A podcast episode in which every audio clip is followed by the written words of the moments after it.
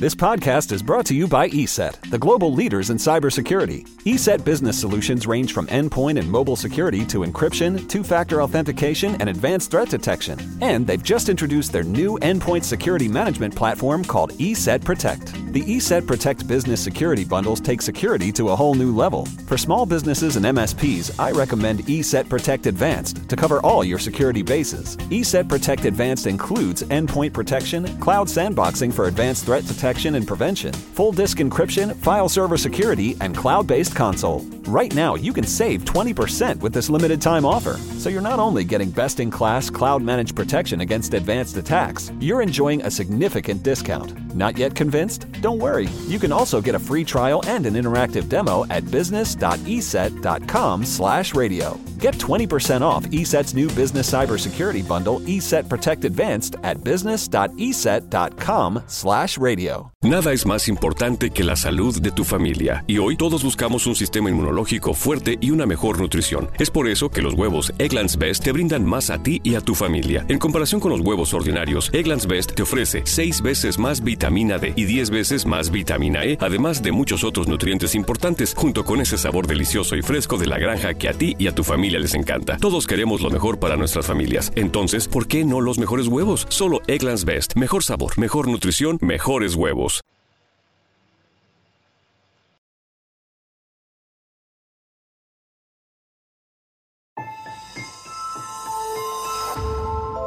Durante años se pensó que el Yeti vivía en los Himalayas. ¡Bienvenidos al Himalaya! Hoy, después de una extensiva investigación, sabemos que no es así. El Yeti está en México. Y este es su espacio. Yo, check this out.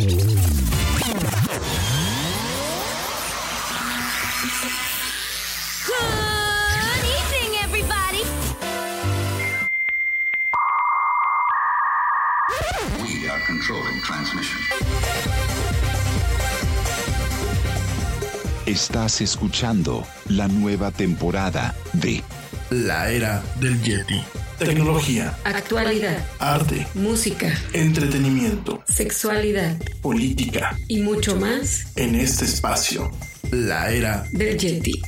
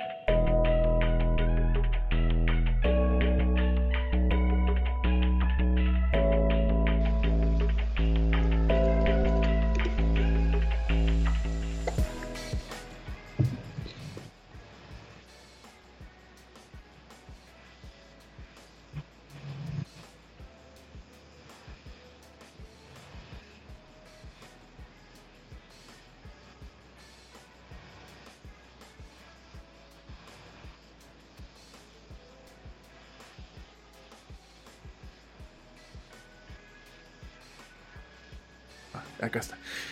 Muy buenas, muy buenas tardes, muy buenas noches o muy buenos días, dependiendo desde dónde y cómo nos escuches. Como siempre, pues es un tremendo gusto estar contigo en esto que se llama la era del Yeti. Soy Rami Loaiza y me da un tremendo gusto estar contigo hoy, martes primero de diciembre, en este programa donde nos encanta hablar de mucha actualidad, mucha tecnología y muchas otras cosas más. Hoy, bueno, pues hoy estoy eh, de gala y estoy, la verdad, este, muy, muy contento porque me acompaña mi güerita Laura Núñez, con la que vamos a estar platicando pues un tema muy importante en estas fechas decembrinas, vamos a estar platicando acerca de cómo escoger a un buen psicólogo. Hola a todos, ¿cómo están? Buenas noches. Estoy muy muy contenta de estar nuevamente con ustedes. No, los que estamos realmente contentos que estés con nosotros, pues somos nosotros, personalmente un servidor. Y bueno, es un tema muy, muy interesante que vamos a estar platicando con, con la güera, con Laura. Es un tema muy, muy interesante. Eh, me platicaba ahí antes de entrar al aire sobre, eh, pues, por qué eh, en estas fechas, así como cuando, cuando ya llega febrero con el Día del Amor y la Amistad, en diferentes fechas, pues, el tema de la búsqueda o la demanda por un, buen psicólogo, un buen psicoterapeuta, pues se vuelve, o bueno, aumenta justamente en estas fechas. Y pues con ella vamos a estar platicando de para empezar, ¿cuándo un psicólogo puede ser psicoterapeuta? Eh, ¿Cuál es la diferencia entre una y otra cosa si es que las hay? Eh, ¿Qué señales, qué signos, eh, qué preguntas debemos hacer para escoger a un, buen psicólogo? ¿Cómo nos debemos de sentir? Y últimamente, bueno, pues cuál es la finalidad de asistir a terapia o de estar con, con un psicólogo, ¿no? Creo que son temas muy interesantes para que estés en sintonía con nosotros y pues le puedas hacer todas las preguntas aquí a la abuelita. Te recordamos que en nuestras redes sociales nos encuentras en Facebook como la era del Yeti, en Twitter como arroba el Yeti oficial y en Instagram como arroba la era del Yeti. Y te recuerdo a ti que me estás escuchando, que me puedes escuchar no solamente a través de Facebook Live, tenemos una plataforma que se llama Spreaker, puedes entrar directamente a la plataforma y ahí escucharnos, también tenemos un chat para que puedas platicar con nosotros, para que puedas realmente eh, lograr que esto pues no sea solamente un monólogo, sino sea un diálogo y que realmente pues estemos en contacto total con la comunidad de Yeti.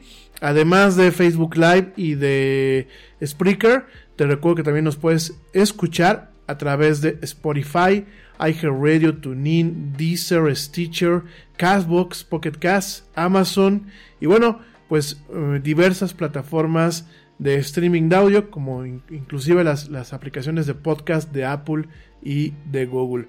Ahí, ahí donde se encuentra el mejor contenido hablado de la red, ahí, ahí se encuentra la era del Yeti. Y bueno, pues vamos a empezar con el tema, aprovechando la, la invitada de super lujo que tenemos el día de hoy. Yo, a ver, cuando digo yo, yo nunca he ido a terapia, la verdad creo que a lo mejor he tenido necesidad, pero pues no, nunca he ido.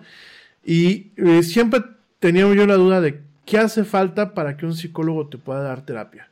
Porque comentándolo con, con la güera me decía, es que no todos los psicólogos, no todos los licenciados en psicólogos pueden dar terapia. Entonces, pues ahí acláranos un poquito las dudas, sobre todo para el público que nos escucha, cuándo un psicólogo puede dar terapia y de ahí partir con el tema. Bueno, para quienes no me conocen, yo soy Laura y soy psicóloga y a pesar de que tengo mi licencia para ejercer, realmente yo no me dedico a la psicología clínica. Eh, primero porque realmente lo que a mí me apasiona enormemente ha sido la educación y la docencia. Y en ese tema me he, me he enfocado en los últimos años. Sin embargo, pues platicábamos con relación a, este cierre de año y a todas las situaciones que se vienen encima.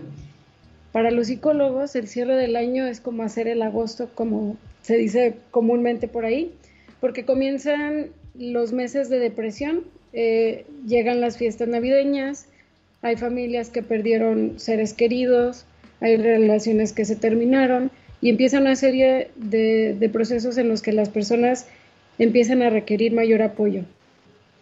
Después por ahí en el mes de enero viene la famosa cuesta de enero, viene la depreciación económica, las familias tienen necesidades y todavía por ahí hasta el mes de febrero a mediados eh, la gente está requiriendo algún tipo de apoyo o atención emocional. Y pues de aquí tendríamos que empezar a partir para saber identificar con quién tengo que acudir en el caso de que necesite una ayuda en el tema de salud emocional. Primero, pues hay tres eh, situaciones que debemos aclarar. Hay tres carreras o tres eh, áreas que se dedican a trabajar la salud mental. El bebé de todos estos es el psicólogo, que todo, para empezar a, generalizar esto, el psicólogo es el que nos puede ayudar a canalizarnos, ya sea a una atención psiquiátrica o a una atención psicoterapéutica. Y, aquí a lo mejor es donde mucha gente se confunde. Cuando piensan que el psicólogo te puede dar terapia y esto no es así. Para que una persona pueda ofrecer el servicio de psicoterapeuta, necesita tener una formación por lo menos de 11 años. Esa sería como una de las primeras diferencias. Y en el área de la psicología, pues podemos empezar porque la psicología puede trabajar en el ámbito educativo, en el ámbito laboral y también en consulta, en atención clínica. A ver, entonces, uno, uno sale de la carrera eh, como licenciado en psicología. En psicología. Eh, y yo sé que hay varias especializaciones, pues está la...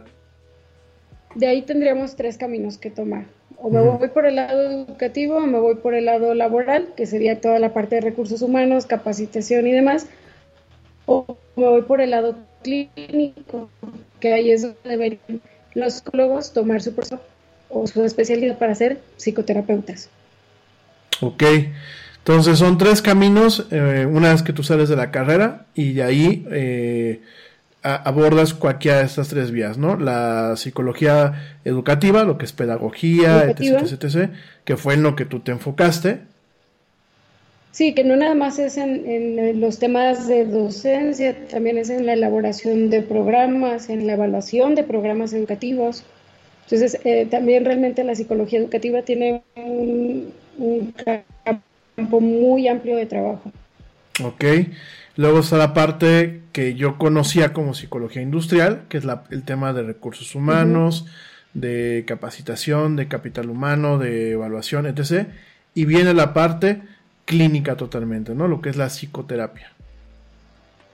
De ahí sí, en, en psicología clínica, pues ya dependerá también del perfil del psicólogo hacia qué área se quiere dedicar o enfocar, porque puede ser trabajar exclusivamente con niños, con adolescentes, con parejas, también puede trabajar con adultos mayores. Entonces, eh, también eh, sería importante ahí determinar eh, hacia qué área te quieres especializar. A nosotros nos dan una recomendación cuando terminamos la carrera y es que por lo menos esperes unos dos o tres años para que sepas hacia dónde te quieres dirigir o a qué te quieres dedicar. Desafortunadamente, pues las escuelas luego tienen ofertas educativas en donde te dicen que para poderte titular comiences a estudiar la maestría y automáticamente vas a obtener el título de licenciado en psicología. Entonces, algunos por comodidad pueden optar por esa opción, pero la recomendación aquí sería para los estudiantes, pues que tomen un tiempo para determinar qué área es en la que se quieren especializar. Oye, güera, pero en, ese tiempo, ¿qué haces tú mientras como recién egresado? Bueno, el psicólogo tiene campos de acción, podemos estar en las escuelas, básicamente sería como un primer nivel de trabajo.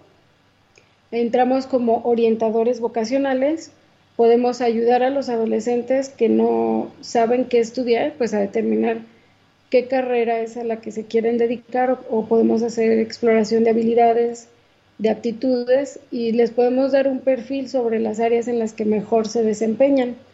Podemos trabajar también en educación especial apoyando pues a los maestros que tienen alumnos con algún problema de aprendizaje, eh, ofreciéndoles herramientas de trabajo que les puedan proporcionar eh, mayor habilidad o desarrollo a los niños. Ok, ahora, una vez que tú ya escoges un camino, por ejemplo, psicoterapeuta, ¿no? que, o sea, cada uno de estos caminos requiere una formación adicional y requiere obviamente un, un, trabajo, porque no solamente es la formación, es el trabajo práctico al mismo tiempo, ¿no? Sí, eh, pues realmente la psicoterapia es un trabajo muy, muy este, dedicado. Las personas que sí realmente se, quieren dirigir a ser psicoterapeutas, pues obviamente tienen que tener bien definido cuál es el camino y hacia dónde o a quienes quieren atender. Eh, el proceso de formación es muy largo y una de las condiciones es que para que tú puedas ofrecer psicoterapia, es que tú tienes que estar también bajo asesoría, tienes que estar tomando terapia o bien de un grupo de colegas con los que estés revisando los casos clínicos. Esto es para protección y, salud mental del psicoterapeuta. O sea, el, el, psicoterapeuta va a terapia con otro psicoterapeuta. Sí, sí, sí. ¿Y, esa, y simultáneamente ese psicoterapeuta va a terapia con otro psicoterapeuta? Sí, sí, sí. ¿Es, una cadena? Sí, claro. Tienes que estar bajo análisis y también tienes que tener un grupo con el que puedes estar revisando los casos clínicos a veces en, el, en la formación, eh, bueno, también es importante ¿eh? porque escuchar el punto de vista de otros eh, profesionales también te da posibilidades de saber cuál es el trabajo o cuál es la ruta de acción que puedes mejorar o llevar a cabo para el proceso que estás llevando con tu paciente. Ok.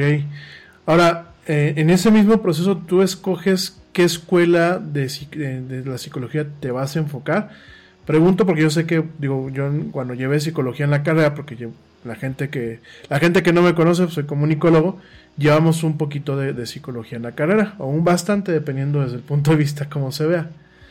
Y, la principal escuela de psicología que se estudia en, psicología de la comunicación es la Gestalt. No la Gestalt como lo que estamos viendo allá afuera, y ya lo platicaremos en unos minutos más, sino la gestal como aquella escuela en donde dice que la percepción humana es parte de lo que puede alterar o modificar la psique de un ser humano, ¿no? Entonces, yo, por lo que hemos platicado, yo me quedo con la idea de que, bueno, tú ya, ya dijiste, voy a estudiar, eh, voy, bueno, voy a formarme como psicoterapeuta, ¿no? Y de ahí tú escoges una escuela o la misma formación como psicoterapeuta te dice concéntrate en esta escuela o concéntrate en este punto o cómo funciona? No, eso es totalmente individual. Eh, obviamente eh, también depende mucho del temperamento o de la personalidad del psicoterapeuta en formación. Eh, y, y, bueno, a pesar de que probablemente, bueno, tú comentas, nunca he estado en algún proceso terapéutico, yo sí, no porque a mí me haya funcionado ir con esa persona, necesariamente te tiene que funcionar a ti. Mucho depende del estilo, de la calidez, del comportamiento que tiene el psicoterapeuta y también de la disposición que tiene el paciente para que el proceso pueda fluir adecuadamente. Aquí yo creo que ya empezamos a, tocar un tema eh, que creo que es medular. ¿Cómo, ok, mm, ya entendimos la parte de que, bueno, no cualquier psicólogo una vez que sale puede estar dando psicoterapia, eh, requiere una formación, una formación especial, requiere obviamente una experiencia, requiere un soporte, si lo, queremos, si lo queremos ver así, un soporte técnico detrás de él, de otros colegas que lo estén apoyando. Y ya que cumples con esos requisitos, tiene que haber un match. O sea, no, no todos los pacientes son para un tipo de psicólogo y viceversa, no todos los tipos de psicólogos o la personalidad de un psicólogo son para todos los pacientes, ¿no? Sí, totalmente de acuerdo. Eh, y sí, eh, más adelante vamos a, revisar, por ejemplo, cuáles son las cualidades o actitudes que tú tendrías que revisar o tener en cuenta para aprender o saber si ese psicólogo o ese psicoterapeuta es el indicado para mí. Porque muy probablemente ni siquiera necesito terapia, solamente necesito una asesoría. Entonces ahí sí puedo ir perfectamente con un psicólogo. Desafortunadamente, muchos psicólogos que recién terminan la carrera eh, ya sienten que pueden hacer todo el trabajo del mundo, quieren ayudar a todas las personas, presumen de su trabajo y la realidad es que no. Eh, en la escala de salud mental, insisto, somos los, los más chiquitos, pero tenemos un campo amplio de trabajo, así que obviamente pues sí podemos determinarnos y prepararnos mucho mejor. Pero al terminar la carrera si terminaste la carrera y ya quieres abrir inmediatamente consulta, creo que ese sería el primer error que cometen o que cometemos los psicólogos, hablando en general. Ahora, tú acabas de tocar un tema, o, volvemos a lo mismo, tocaste un punto que también me parece, me resulta muy interesante. De entrada es, ¿cómo sé que tengo que ir a, terapia o cómo sé que me tengo que acercar a un psicólogo? Esa pregunta es importante. La primera de las cosas es que uno tiene que hacer un autoanálisis. Cuando la situación ya no está saliendo bien, cuando empiezas a identificar que hay situaciones que se te escapan de las manos o cuando las mismas personas te hacen notar que hay situaciones o circunstancias que no estás controlando, pues esa sería la primera advertencia, tengo que hacer algo. No nada más es en cuestiones eh, de carácter individual, puede ser que hay problemas familiares, puede ser que hay problemas de pareja, puede ser que hay problemas en la escuela y, este, a lo mejor como padre de familia te están notificando que tu hijo está teniendo situaciones delicadas y entonces solicitan tu presencia y tienes que estar ah, colaborando en el proceso. Entonces, una de las primeras cosas ahí sería que tendremos que tener un autoanálisis y realmente esa es una parte muy difícil porque hay que ser muy honestos. Realmente hay que reconocer si necesitas apoyo. Y una de las características es que mucha gente dice, no, yo no estoy loco o no necesito ayuda. Y esa pues es una, a lo mejor de los principales mitos que podemos tener en el tema de la psicología o de la psicoterapia que los trastornos mentales nada más son, este, perdón, que las personas que tienen trastornos mentales solamente son los únicos que acuden a los especialistas. Y realmente no, o sea, la, psicología está abierta para todas las personas. O sea, vamos a pensar, eh, yo por ejemplo, bueno, a lo mejor digo, mi vida va bien, ¿no? En general, no tengo a lo mejor algún problema. Quizás quisiera mejorar algunas cuestiones, por ejemplo, de mi personalidad, ¿no? ¿Puedo ir con un psicólogo? Sí. Pero, eh, porque ahí tú hiciste un autoanálisis y tú reconociste que necesitas mejorar ciertas acciones. Ahora, si estas acciones son destructivas, entonces aquí sería una cuestión de ética que el psicólogo tenga la capacidad para decir y decidir si te puedo atender y entonces ahí tendría que canalizarte a un especialista, a un psicoterapeuta o en todo caso a un psiquiatra. O sea, aquí podemos hacer una, una analogía, quizás eh, con sus respectivas diferencias, pero podemos hacer una analogía en cuanto a que el psicólogo es como el médico internista o el médico de familia, que dice, pues mira, yo te puedo, te puedo recetar para el dolor de panza, ¿no? Pero oye, si ya veo que hay un tema un poco más que yo no puedo obviamente manejar, te canalizo con un especialista directamente, ¿no? Totalmente. Ahora, ¿cuál es la diferencia entre un psiquiatra y un psicoterapeuta? Bueno, el médico, para empezar, es médico psiquiatra. Ok. Es una persona que se dedicó a estudiar medicina y, en, y tomó una especialidad enfocada a la salud mental, a la psiquiatría.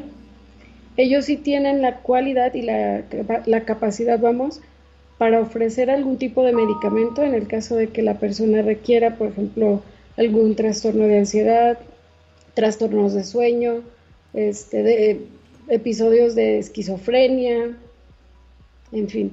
Entonces, el, el, psiquiatra sí te ofrece un medicamento. Los psicólogos no tenemos esa capacidad, a pesar de que, bueno, de repente ya sacan algunos cursos para que tomes algo de farmacología y algunos desafortunadamente caen en el error de que por tomar el curso tienen la libertad de ofrecer algún tipo de medicamento, lo cual es totalmente en contra del código ético del psicólogo. Fíjate que tocas un tema, no quiero sonar a cliché ni quiero repetirme, pero estás volviendo a tocar algo que me parece extremadamente importante porque me toca escuchar, así que he escuchado al pasar por la calle, de voy con el psicólogo porque me recetó chochos, chochos de los que sean, ¿no? Y a mí siempre me hizo un poco de ruido eso, porque yo, hasta donde mi conocimiento me daba, yo sabía que el único que te podía recetar era el psiquiatra por su licencia, por su cédula profesional como médico. Totalmente, sí. Pero dije, bueno, pues a lo mejor nunca faltará que siempre haya una, una, una, una excepción, ¿no? Pero qué bueno que comentas esto. Entonces, si yo voy con un psicólogo que de entrada me receta chochos, está mal. Mm, hay terapias alternativas que yo creo que de momento no nos vamos a detener a, a juzgarlas o a emitir algún tipo de opinión respecto al This podcast is brought to you by ESET, the global leaders in cybersecurity. ESET business solutions range from endpoint and mobile security to encryption, two factor authentication, and advanced threat detection. And they've just introduced their new endpoint security management platform called ESET Protect. The ESET Protect business security bundles take security to a whole new level. For small businesses and MSPs, I recommend ESET Protect Advanced to cover all your security bases. ESET Protect Advanced includes endpoint protection, cloud sandboxing for advanced threat detection and prevention, full disk encryption, file server security, and cloud based console. Right now, you can save 20% with this limited time offer. So you're not only getting best in class cloud managed protection against advanced attacks, you're enjoying a significant discount. Not yet convinced? Don't worry. You can also get a free trial and an interactive demo at business.eset.com/radio. Get 20% off ESET's new business cybersecurity bundle, ESET Protect Advanced, at business.eset.com/radio. Hot flashes, irritability, intimate dryness, even unsatisfying sex. Hi, I'm Dr. Alyssa Dweck, a board certified OBGYN who has spent over 20 years helping women just like you safely find relief from these very natural symptoms without having to resort to hormones. To help my patients feel their best, I recommend products from Bonafide Health. Bonafide is a women's health company dedicated to providing women with non hormonal and clinically validated products that work. Bonafide provides safe and effective solutions to manage a range of menopausal, sexual health, and PMS related symptoms. That's why I recommend Bonafide products to my patients every day. In fact, I am also a Bonafide medical advisor. What I like most is that Bonafide products provide women real relief without compromise. Ladies, don't waste another minute feeling less than your best. Go to hellobonafide.com and use code radio39 to save 20%. That's hellobonafide.com and code radio39. These statements have not been evaluated by the FDA. These products are not intended to diagnose, treat, cure, or prevent any disease. Offer valid on subscription only. Alternativas. Pero no deben ser el centro de atención o, o deben ser la parte medular del proceso psicológico. Entonces, yo ahí no lo voy a cuestionar. Yo personalmente eh, si me preguntaran a mí, yo no utilizaría ninguna terapia alternativa, ya sea flores de Bach, este, aceites esenciales, CBD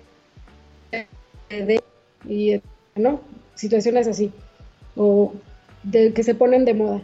Yo particularmente no lo utilizaría. Sin embargo, pues hay psicólogos que muy probablemente por el campo en el que se desarrollan y que además a la gente le funciona, pues este ellos sí se preparan o lo ofrecen de esa manera. Pero en, mi, opinión particular, yo no, las, yo no los recomendaría. Ok. Ahora, eh, nos vamos acercando al punto de, empezar a platicar abiertamente cómo escoger a un buen psicólogo, cómo escoger al mejor, a un buen psicólogo para cada persona, ¿no? Pero también por aquí me hace un poco de ruido que yo escucho en ocasiones allá afuera y digo, y escucho que dice que toda una familia completa va con el mismo psicólogo de forma individual, ¿no? Pero a cada uno lo atiende de una forma diferente. ¿Se vale eso? Sí, eso es parte de la terapia familiar sistémica. Y, y esta, eh, bueno, se encarga de lo siguiente, si hay un miembro de la familia que está teniendo un problema, indiscutiblemente a toda la familia lo afecta. Por lo tanto, habrá sesiones familiares, para eso está el psicoterapeuta familiar, en donde hará intervenciones para cada uno, pero trabajando en conjunto con la familia.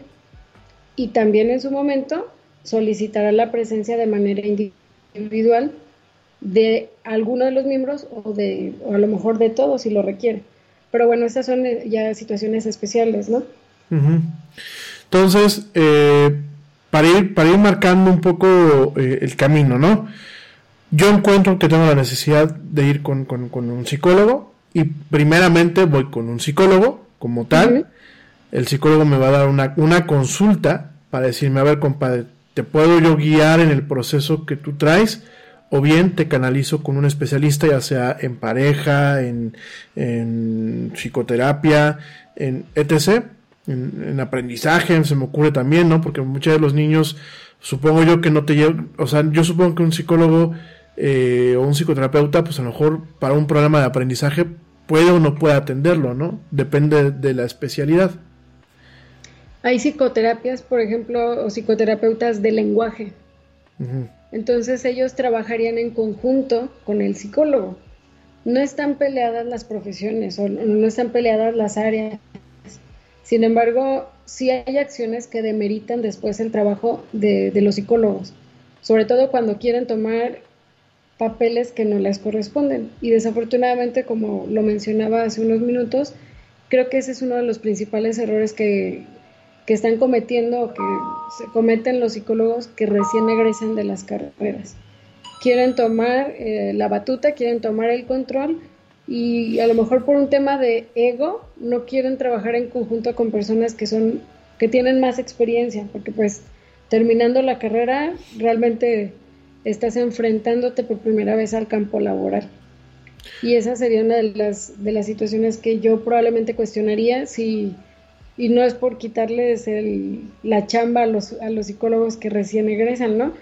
Pero, pero es importante que empiecen a hacer, vamos, experiencia profesional antes de dedicarse a algo, eh, por ejemplo, a, tomar la decisión de hacia qué área se van a especializar. Ok. Cuando, cuando a un psicólogo le dicen doctor, ¿es porque tuvo la formación de, de para poder dar psicoterapia? o es una acepción que a lo mejor no corresponde? No corresponde. Bueno, a excepción de que tuviera un doctorado, ¿no? Ya de, ah, okay. sí, sí, sí. de que sí, sí, sí. Pero no, no. De, de, hecho, hay instituciones que donde están trabajando los psicólogos y les exigen que porten la bata blanca por el área de la salud. Pero bueno, ya ese es un tema realmente exclusivo de las instituciones. De entrada, pues un psicólogo tú sabes lo que representa el, llevar una bata blanca, ¿no? Probablemente representa todo el respeto, eh, pero también puede confundir a las personas. ¿Qué me recomienda que tome? Por ejemplo, ¿qué me va a recetar? ¿Cómo me va a curar? Y ese no es el papel del psicólogo. El papel del psicólogo es más de orientador. Ok. Eh, nos vamos a ir rápidamente a un corte porque pues este nada nos toca nos toca corte corte musical pero cuando regresemos vamos a, seguir platicando de este tema que me parece que es muy interesante abre mucho los ojos sobre todo porque en ocasiones uno va por la vida con nociones preconcebidas sobre una profesión que es muy importante porque ustedes velan por la salud mental de las personas y que muchas veces se malentiende o se pues directamente se se distorsiona lo que realmente es y el proceso que se debe de seguir. No nos tardamos nada, estamos hoy de verdad este, engalanados con la, con la presencia de, de Laura Núñez, de mi güerita, eh, no solamente pues porque la relación personal que podemos tener ella y yo, sino porque realmente cuando yo la conocí, pues algo que me impresionó es el nivel profesional, y no lo digo de dientes para afuera, lo digo totalmente como son las cosas, el nivel profesional que ella tiene en cuanto a lo que es su carrera, la forma en la que ella pues realmente ha aplicado sus conocimientos, sobre todo en el tema educativo, y sobre todo el enfoque que tiene de compromiso con pues con así que con el título y con la profesión, ¿no? De todo esto lo vamos a platicar regresando, es muy interesante. Eh, creo que ahorita pues también se van a desmentir muchos mitos, muchas leyendas en torno a la psicología y vamos a poder realmente entender un poquito más cómo cuidar nuestra salud mental, cómo realmente acercarnos a, a un profesional y cómo realmente sacarle el mejor jugo a estos profesionales de la salud mental que están pues así como se encuentran odontólogos, como se encuentran médicos generales, como se encuentran internistas, como se encuentran diferentes profesionales que cuidan la salud física, pues ellos están para cuidar nuestra salud mental. No nos tardamos nada, te recuerdo nuestras redes sociales para que nos hagas preguntas, para que platiques con nosotros.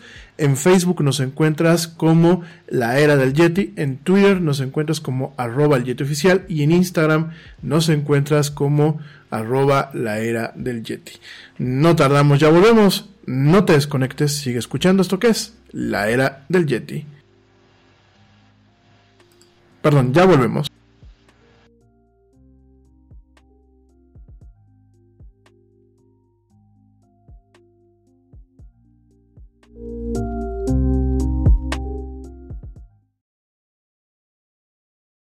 Yo, check this out. Este corte también es moderno. No te vayas.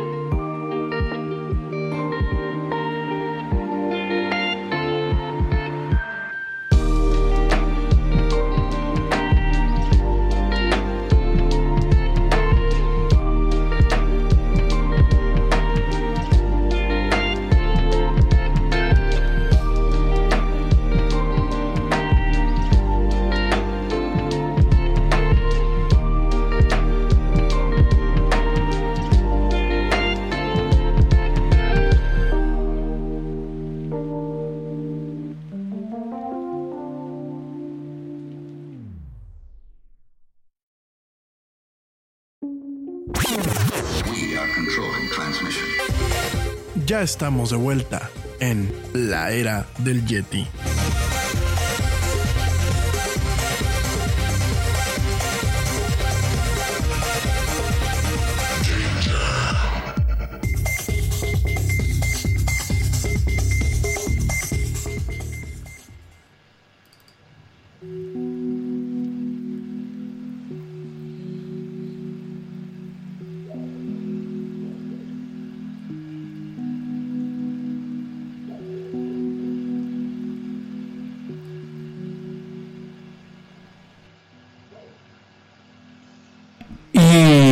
Estamos de vuelta en esto que es la era del Yeti. Mil gracias a la gente que nos continúa acompañando en este interesante programa donde nos acompaña Laura Núñez, la güerita.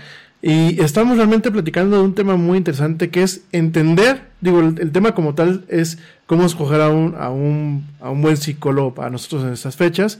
Pero creo que ahorita de entrada es entender realmente cómo funciona el tema de la psicología como realmente eh, hay varios pasos, hay varios profesionales que te pueden atender, eh, varias especialidades y sobre todo, bueno, que realmente se mantenga el entendimiento o se profundice en el sentido de que la psicología pues es una ciencia seria, una, profesión seria, una ciencia seria, a pesar de que bueno pues hay mucho charlatán, lo vamos a platicar en unos minutos más.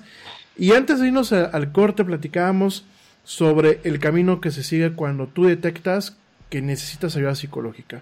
Primeramente vas con un psicólogo y ese psicólogo ya te canaliza con un especialista que bien puede ser un psicoterapeuta que tiene una especialidad en otra, en alguna rama en específico, o bien directamente con un psiquiatra. Ahora, eh, no quiero que se genere controversia, pero de entrada me gustaría saber si las personas que, por ejemplo, están atendiendo y dicen que son psicólogos, pero solamente tienen una capacitación por parte de lo de la gestalt o el tema de las constelaciones o etc., realmente son personal calificado para atender la salud mental de una persona o no quiero quizás faltar al respeto a esas personas, pero a lo mejor no son su área o definitivamente en algunos casos son unos charlatanes al respecto y viniendo pues alguien que se preparó, que tuvo una, una formación profesional. ¿Qué nos puedes platicar acerca de este respecto? Bueno, antes de continuar, le quiero mandar un saludo a Cristal que nos está escuchando por ahí, mi niña. Te mando un beso, un fuerte abrazo y muchas gracias por estar aquí acompañándonos. Fíjate que lo que mencionas es delicado. Yo personalmente, y esto lo voy a decir eh, con total franqueza, eh, la elección de dedicarme a la docencia más que a la psicología clínica, pues primero porque realmente a mí me apasiona la educación y me, encanta estar frente a grupo, me gusta, y te lo he dicho en algunas ocasiones, creo que, que a veces yo descubro mayor provecho trabajando con 45 personas que sentarme una hora con una persona que a lo mejor va eh, o porque la forzaron o, que no lleva disposición al trabajo o porque simplemente es un requisito escolar y demás. Entonces, bueno, eh, el trabajo realmente es delicado porque estás trabajando pues con la salud mental de las personas. Y actualmente yo francamente me la pienso en, en, el hecho de decir, porque muchos me preguntan, ¿das consulta?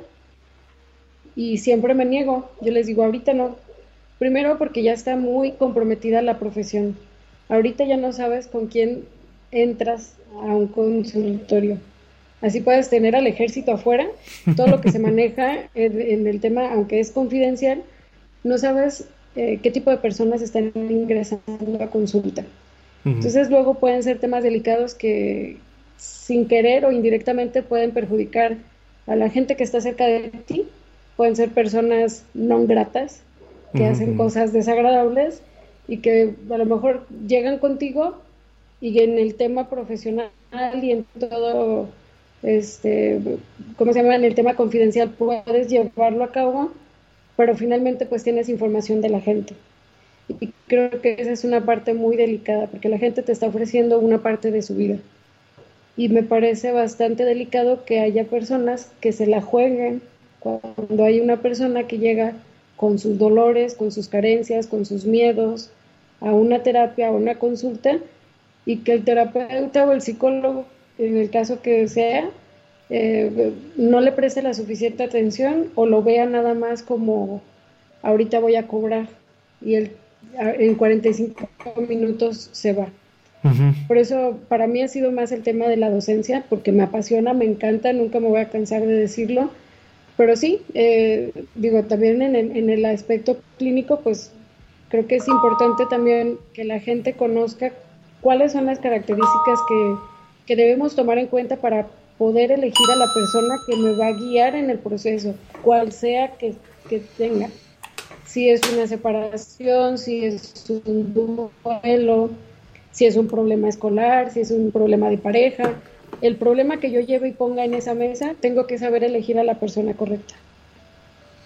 Ok, entonces, eh, retomando un poquito la, pregunta original, eh,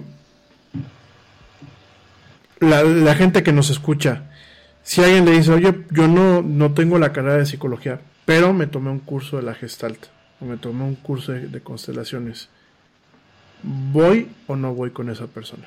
Eso es charlatanería. si, si te dicen, este, tienes, ve con fulano, sabe leer las cartas, él tiene psicomagia, tiene especialidad en psicomagia. Pero a ella sí le funcionó, probablemente porque cree en esas cosas. No necesariamente a ti te va a funcionar. Yo respeto mucho la profesión, por eso insisto, no voy a juzgar las terapias alternativas. Yo creo que ahorita no es el, el programa para eso. Eh, pero pero por el amor y por el cariño a mi carrera yo no le ofrecería servicios a la gente que, que a lo mejor no les van a funcionar, solamente les vas a dar este pues un placebo. Ah, mire, tomes este aceite para que se sienta mejor. Y ni siquiera hiciste el trabajo tú, lo hizo el aceite. Si, si es bueno o si no es bueno, como sea, la gente ya se Entonces, por el cariño, por el respeto a la profesión, eh, yo sí considero que hay muchas personas allá afuera que, que le están robando energía, sentimientos y dinero a la gente. ok.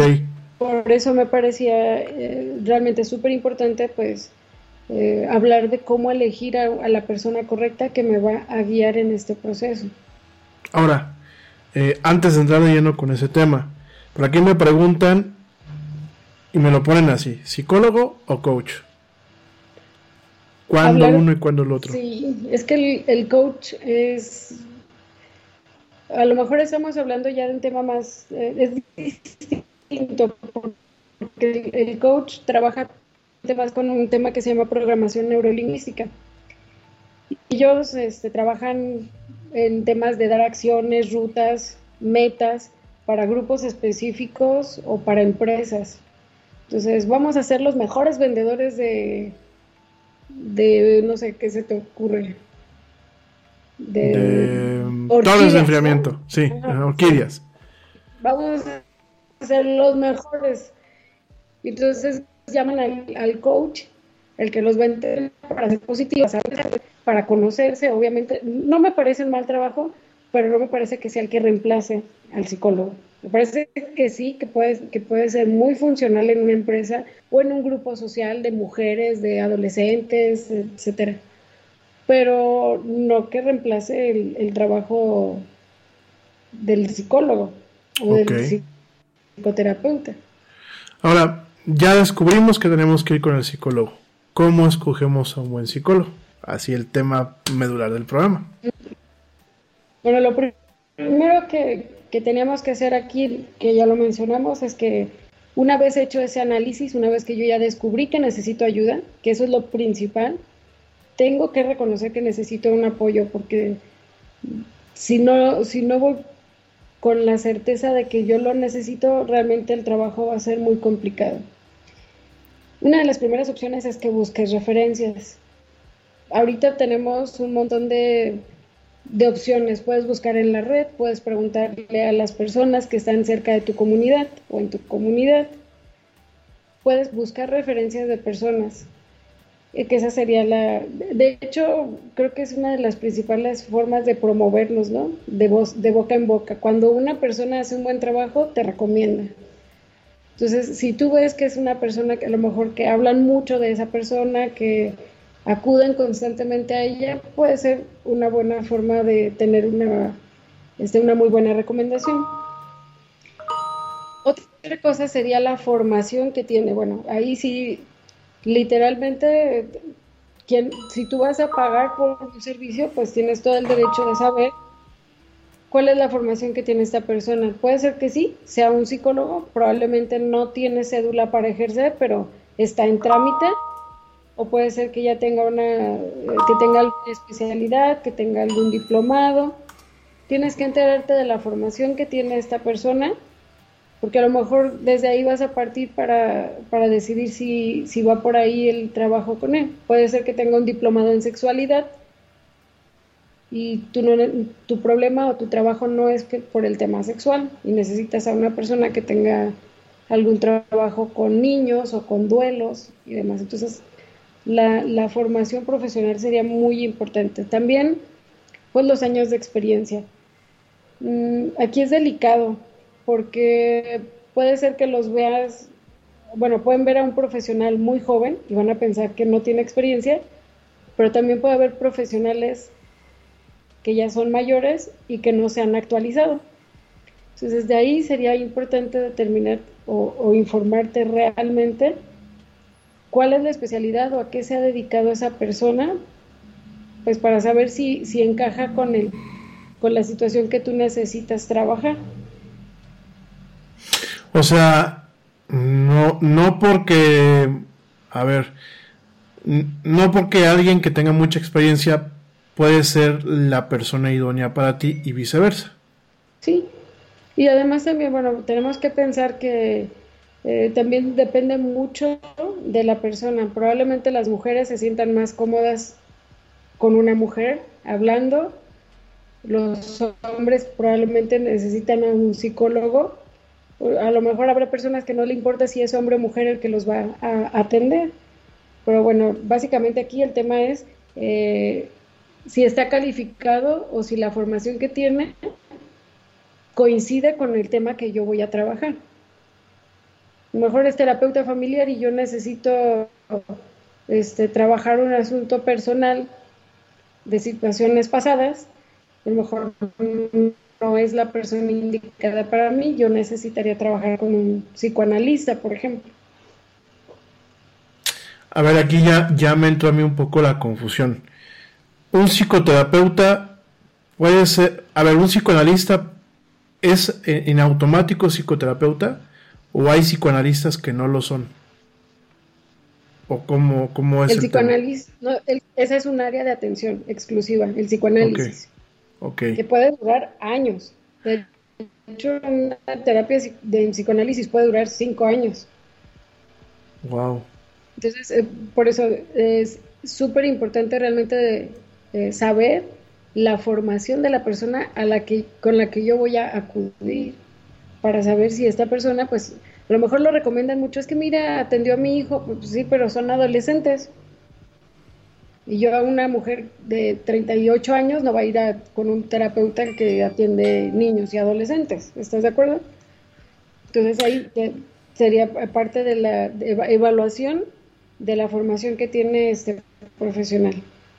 Ahora, el psicoanálisis, ¿sobre qué se centra? Ya me, ya me quedé yo también con la duda. Tenemos, por ejemplo, bueno, psicología infantil, ¿no? Psicología orientada a la educación, psicología eh, familiar, hablabas hace unos momentos de psicoterapias, eh, eh, por ejemplo, de, de parejas, ¿no? Psicoterapeutas en lo sexual inclusive, ¿no? El psicoanálisis, ¿en qué se centra?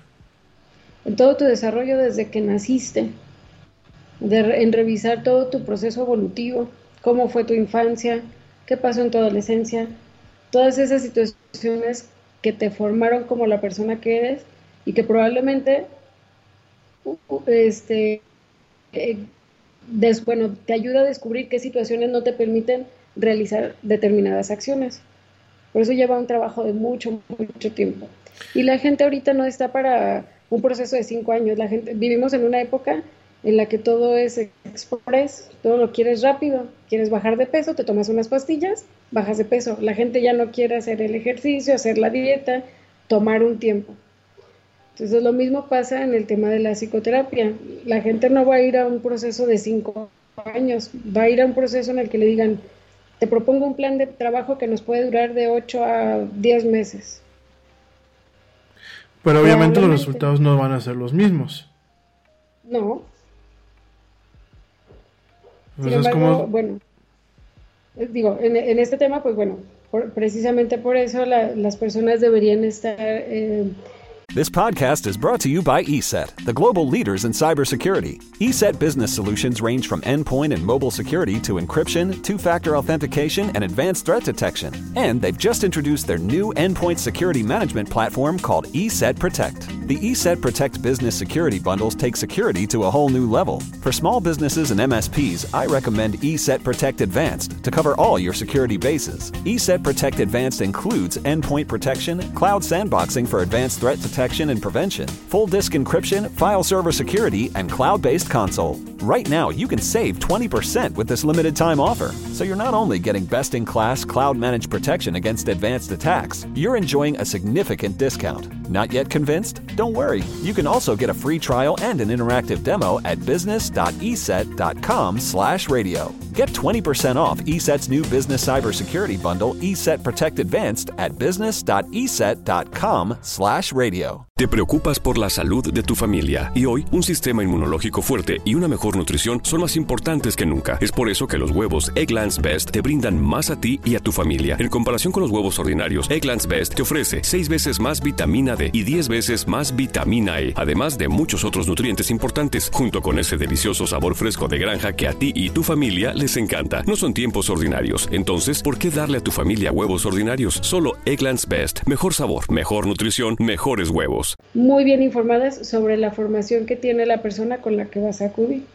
Ahora que si tú estás dispuesto a someterte a un proceso de psicoanálisis, vas a estar consciente de que probablemente vas a pasar años tratando de descubrir algo que, que a lo mejor en otra terapia lo pudiste haber hecho en, no sé, en cuatro o cinco meses. Y aquí depende, o sea, por ejemplo, yo, yo llego totalmente a ciegas. Vamos a pensar que tengo un trauma. Yo llego primero con un, con un colega como tú, psicólogo. Tú me vas a decir, o tu colega me va a decir, oye, yo no te puedo atender, te voy a, a mandar con el doctor fulano de tal, ¿no? El psicoanalista fulano de tal. Eh, ¿Cómo sé yo que el camino que me dio esta persona me va a dar resultados, aunque sean a, a muy largo plazo? Sí, es delicado esto porque tú estás confiando en, la en el primer filtro. El psicólogo es el que te está diciendo, y de hecho es parte del código ético. Yo tengo que reconocer, eso es parte, o sea, por eso cuando al, al terminar la carrera como, psicólogo uno debe de, de bueno, te, obviamente te lees todo el código ético, pero, pero una de las pautas es esa. Mi profesión me dice y me comprometo a que yo no puedo atender a una, si yo no puedo atender a una persona, tengo la obligación de canalizarla con un especialista y tengo que ser honesta en esa situación. Yo te tendría que decir, ¿sabes qué? No puedo atenderte por la razón que sea, porque el problema está fuera de mi alcance. Probablemente hay situaciones personales, incluso, ¿sabes que eres parte de mi familia? Justo te iba a o, preguntar o eres eso. este familiar de un amigo muy cercano y esto me impide llevar tu proceso. Entonces, ahí literalmente en el primer filtro, pues sí, obviamente comprendo, es delicado porque estás confiando en la primera persona, pero por eso nosotros llevamos una formación para saber hacia qué rumbo te tengo que canalizar. Otra de las cosas, pues bueno, es que desde el momento en el que tú llegas a recibir una atención, creo que lo, más importante es la forma en la que te reciben las personas. Probablemente tenga una secretaria o tenga una persona en la antesala que, te, diga, bueno, dependiendo de, del tipo, ¿no? Obviamente cada quien tiene su estilo. A lo mejor te hacen llenar un formulario, te hacen algunas preguntas te, y ya pasas a tu sesión. Ir a una consulta realmente se trata de sentirte bien. Entonces, si tú llegas con una persona que está de malas, que en lugar de saludarte te dice, siéntate, me parece que desde ahí es uno también de los filtros que, que, nosotros empezamos a tomar para saber si esta persona es adecuada para trabajar con mi problema. Eh, el acompañamiento, el hecho de que te hable con un tono de voz cálido, porque al consultorio se llevan muchas cosas.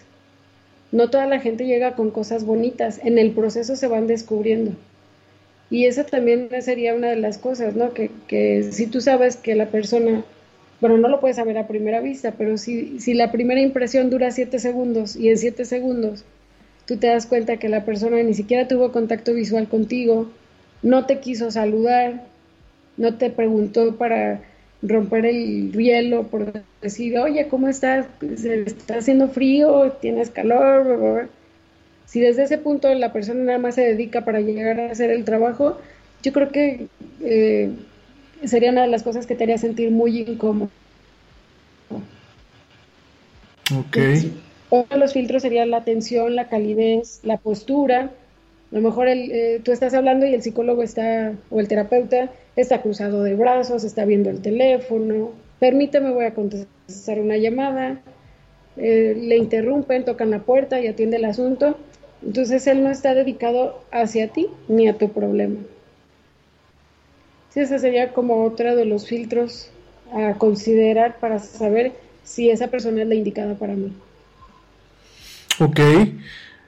Entonces, el primer, uno de los filtros principales es ver si la persona con la que voy puede atender el tipo de problema que, tiene, que tengo. Porque un psicólogo y un psicoterapeuta no pueden atender todos los, todos los problemas que se tienen, ¿no? Cada quien tiene su especialidad. Así que como dicen, zapatero a tus zapatos. El siguiente punto es, pues que hagas clic con esa persona. Ah, bueno, la formación. La formación que tiene el, psicólogo o el psicoterapeuta. Y después sería que hagas clic con esa persona, que te sientas a gusto con esa persona. Ahora, tenemos el tema de la pandemia.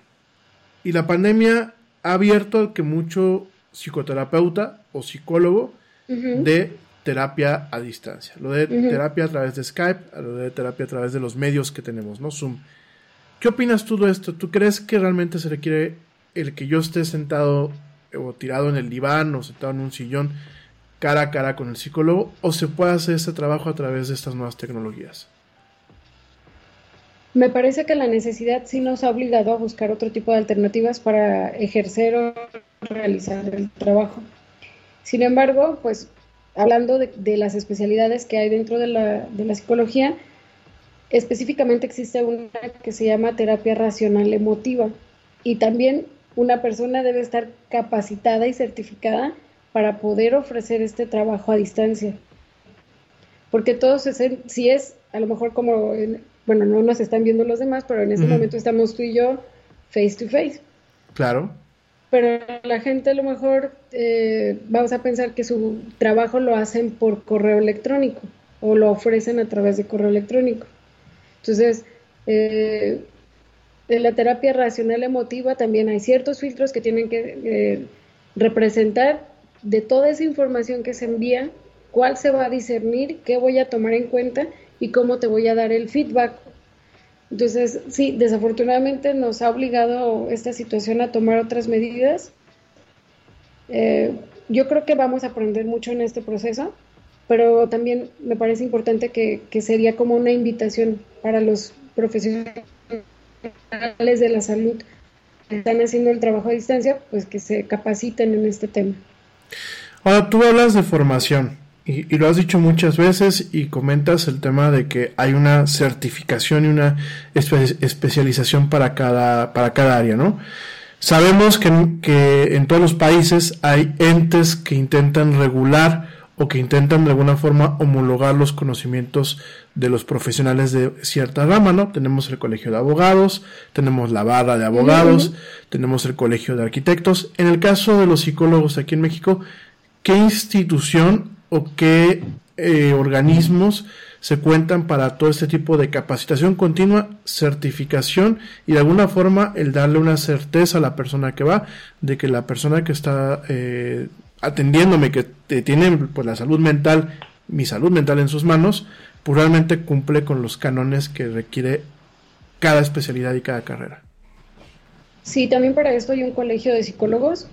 De hecho, es súper recomendable que, formes parte de un colegio de psicólogos, ya puede ser a nivel estatal o local, por la siguiente razón.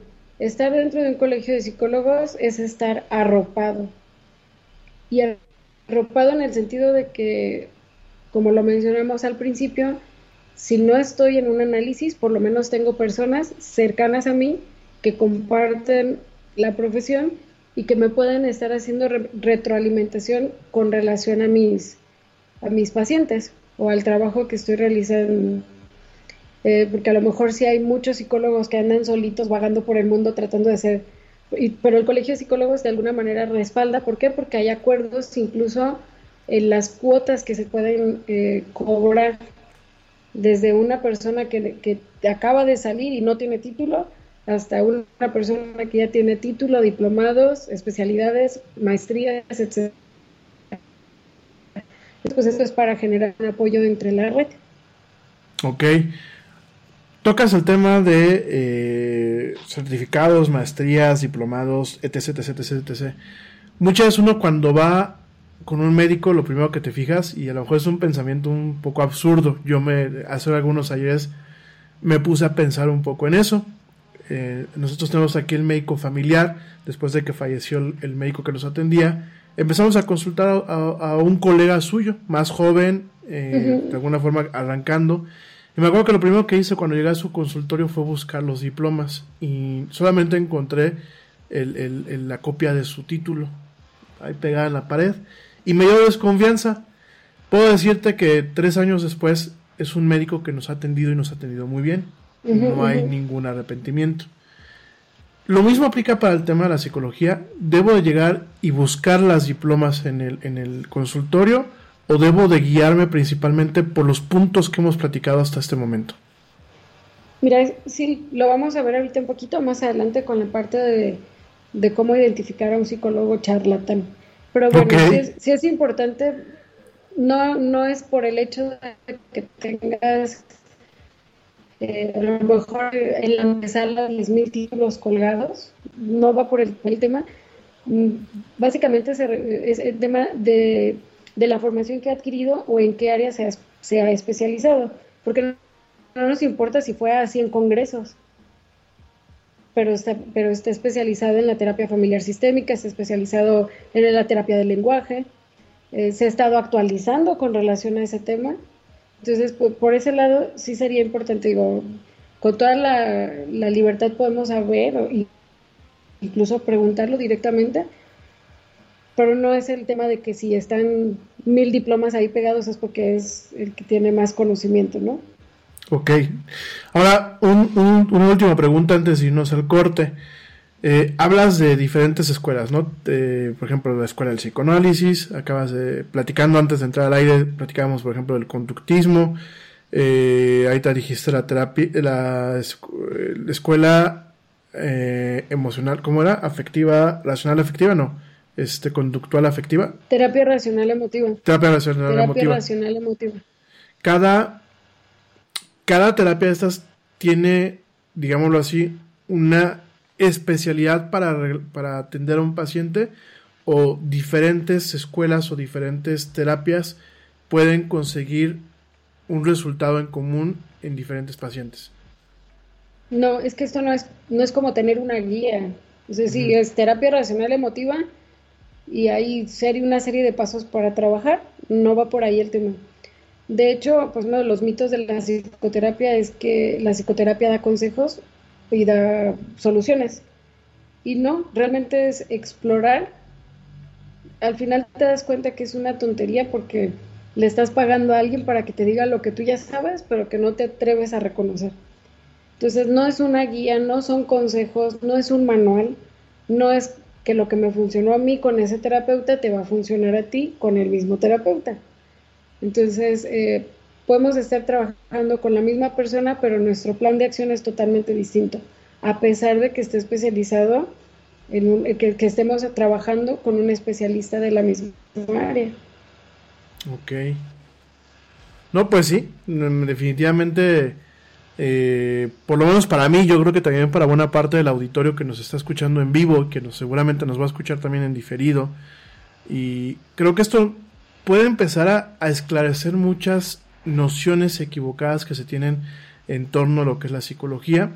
Creo que puede empezar a esclarecer realmente el papel fundamental que los profesionales de la salud que trabajan bajo esta rama pues juegan cuando realmente hay un tema de seriedad, cuando realmente son formales y definitivamente me abre mucho los ojos porque yo traía también, dentro de lo que cabe, traía yo también ciertas nociones equivocadas porque pues yo escucho de escuelas, escucho de, diferentes áreas, en algún momento de mi vida tengo que reconocerlo, en mi cabeza era una amalgama, para mí psicólogo pues era el mismo que era psicoanalista, era el mismo que era psicoterapeuta, era el mismo que, que a lo mejor se encargaba también de los, de los, eh, de los chamacos con el tema escolar, con el tema por ejemplo de, los, de la cuestión juvenil, y que a lo mejor pues tenían las especialidades, pero eran especialidades más como de papel o como, como solamente de palabra, ¿no?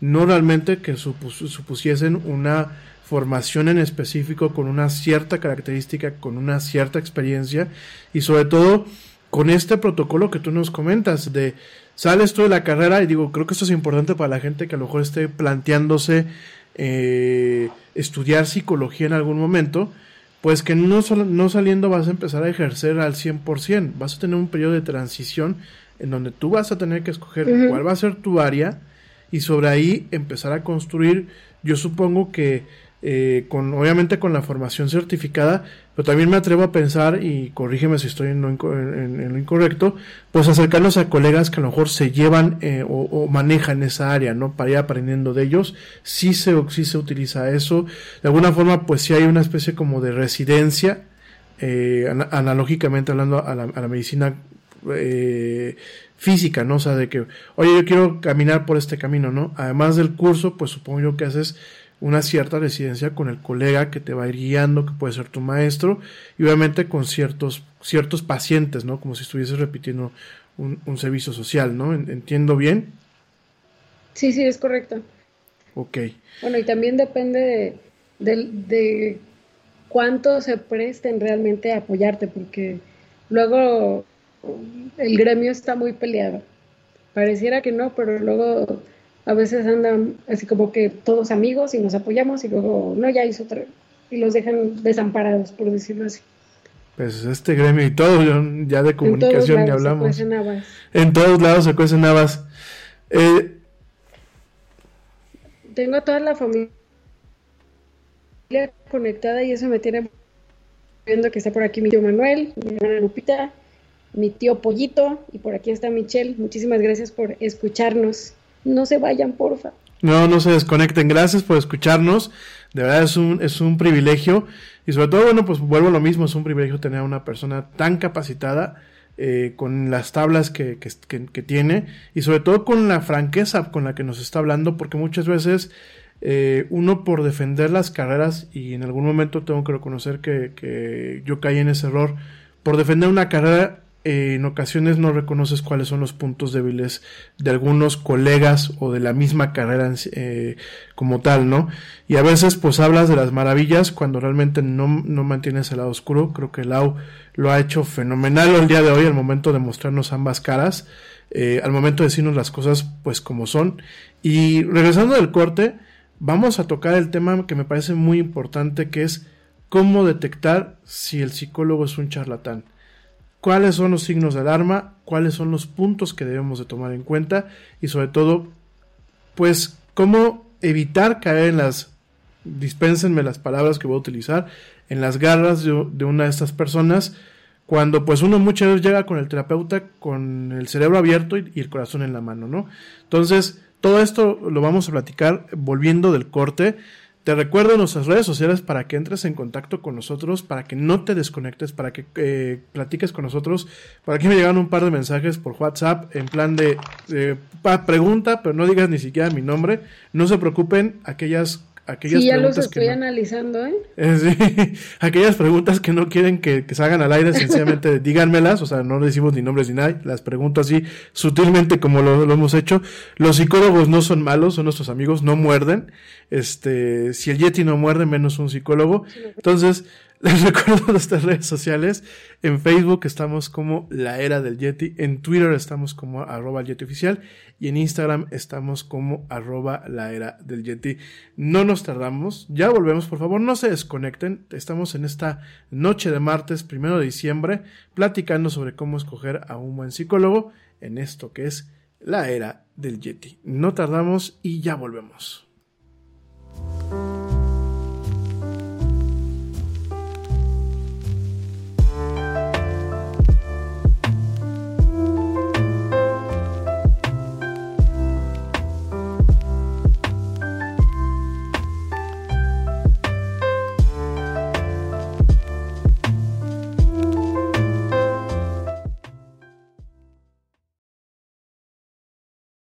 Check this out. Este corte también es moderno. No te vayas.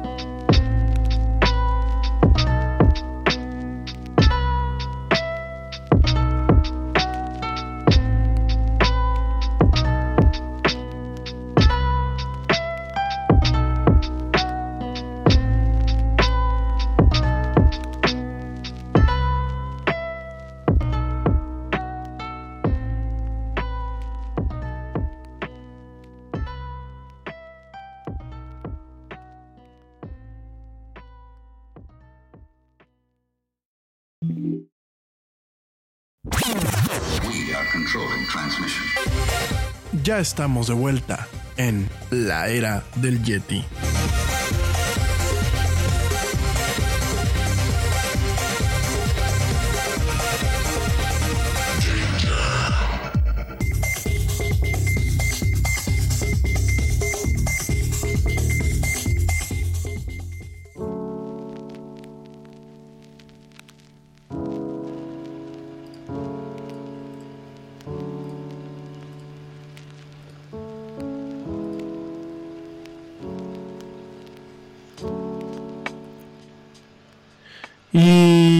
Estamos de vuelta en esto que es la era del Yeti. Mil gracias a la gente que continúa acompañándonos y que continúa mandándonos eh, sus mensajes y sus preguntas por aquí en el chat de Spreaker. Tenemos a, alguien que dice, eh, ¿qué pasa cuando las terapias se vuelven eternas y no ves avances? Hay personas que tienen años en terapia y siguen igual. Sí, este es uno de los errores me atrevo a decir que es de los más comunes en el área.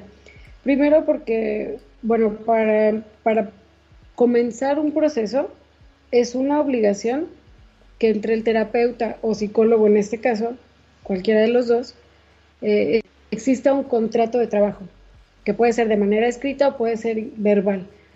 Pero ahí se determina eh, incluso cuáles son las metas, qué objetivos tenemos, a cuánto tiempo queremos lograr este proceso. Desafortunadamente, pues eh, no tenemos la cultura de asistir a, una asesoría o a una consulta de salud mental, ¿no? Y desafortunadamente a lo mejor ahí hay personas que se enganchan con el proceso. Puede haber situaciones en donde eh, puede ser que el paciente se haya romantizado con el terapeuta y por eso cada vez que se acerca la etapa de hacer el cierre de su proceso, ocurren más cosas que lo obligan a mantenerse en, el, en la terapia. O también puede ser que el terapeuta no lo quiere dejar ir porque le conviene estar recibiendo el... Sí, esa es una realidad, ¿no? Aquí tengo como cliente seguro y estoy... Entonces, pues esa es una de, las, de los errores que se pueden estar cometiendo y que la verdad... Eh, para poder elegir un buen psicólogo, esta sería una de las primeras condicionales también que deberíamos revisar. Se hizo un acuerdo, se me explicaron los horarios en los que nos vamos a ver, los tiempos en los que nos vamos a ver. Si, si yo hice una cita contigo para verme los lunes a las 4 de la tarde y de repente eh, ya quiero verte el lunes, el miércoles y el viernes, estoy rompiendo parte del acuerdo porque te necesito, me urge hablar contigo, etcétera. Entonces, pues creo que por ahí es, es un tema también de, de, ética, porque el terapeuta o el psicólogo pues tiene que aprender que las personas llevan su ritmo de, de trabajo. Entonces, a lo mejor a algunos sí les puede costar más tiempo, otros pueden avanzar muy rápido, pero lo que sí no podemos hacer es forzarlos a que se queden. Y ese sería el error, ¿no? Si el terapeuta se da cuenta que ahí sigue y está atorado, pues sabes qué, yo ya no puedo avanzar contigo, te tengo que canalizar con otra persona, porque ahí estaríamos hablando de que le cambiaremos o, desbloquearíamos otro proceso para que alguien más continúe con el trabajo. Ok, por aquí me preguntan y no digo el nombre. Eh, si el psicoterapeuta se volvió mi amigo, no es un buen psicoterapeuta, tengo que buscar a otra persona. Sí, definitivamente sí, porque ahí ya se perdió la relación de lo profesional, con, pasó la relación profesional al término personal. Y entonces, como es tu amigo, lo vas a requerir en el momento en el es tu amigo. Así que puede ser a las 12 de la noche, a las 2 de la mañana, a la, a la hora que sea, porque ahí vas a estar. Bueno, a lo mejor puede haber que tengan ciertos acuerdos, pero no dentro del código ético eso no nos es permitido. No puedes llevar relaciones afectivas con tus pacientes.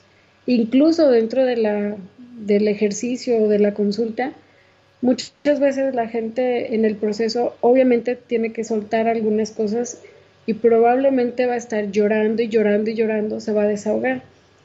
Una de las cosas es que, y que a nosotros nos advierten desde el principio, si tú ves que tu paciente o la persona necesita un apoyo, por supuesto te puedes acercar, puedes tocar su hombro, si requiere un abrazo se lo puedes dar, pero hay personas muy abusivas en este sentido. Entonces sí hay terapeutas que se aprovechan de la situación y se acercan a darte el abrazo para desahogarte y ya se, se, rompe todo el esquema de lo que del trabajo que se estaba llevando. Hot flashes, irritability, intimate dryness, even unsatisfying sex. Hi, I'm Dr. Alyssa Dweck, a board certified OBGYN who has spent over 20 years helping women just like you safely find relief from these very natural symptoms without having to resort to hormones. To help my patients feel their best, I recommend products from Bonafide Health. Bonafide is a women's health company dedicated to providing women with non-hormonal and clinically validated products that work. Bonafide provides safe and effective solutions to manage a range of menopausal, sexual health, and PMS related symptoms. That's why I recommend Bonafide products to my patients every day.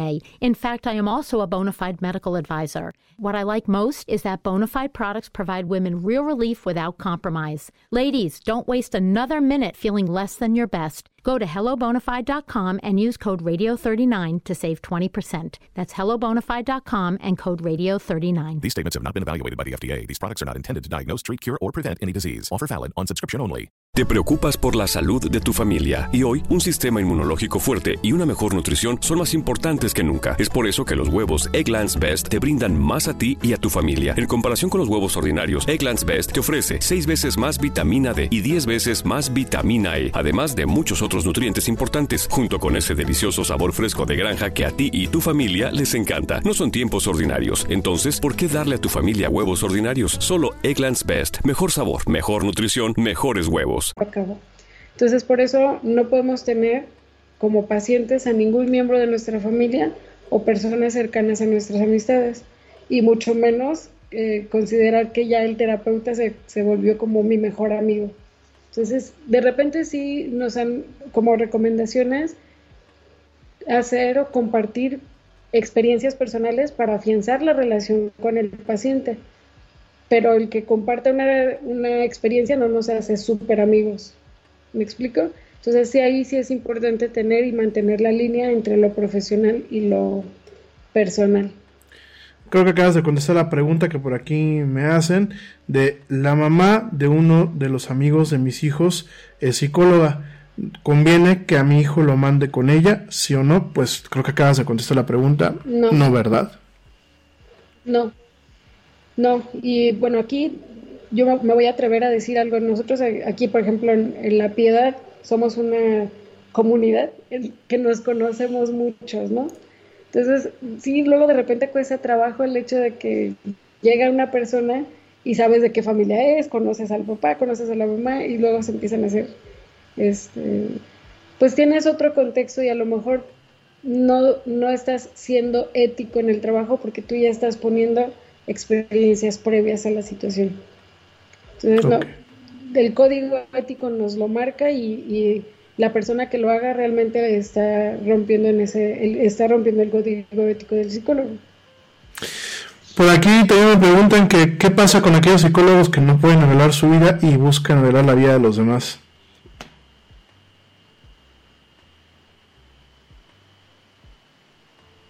Güera.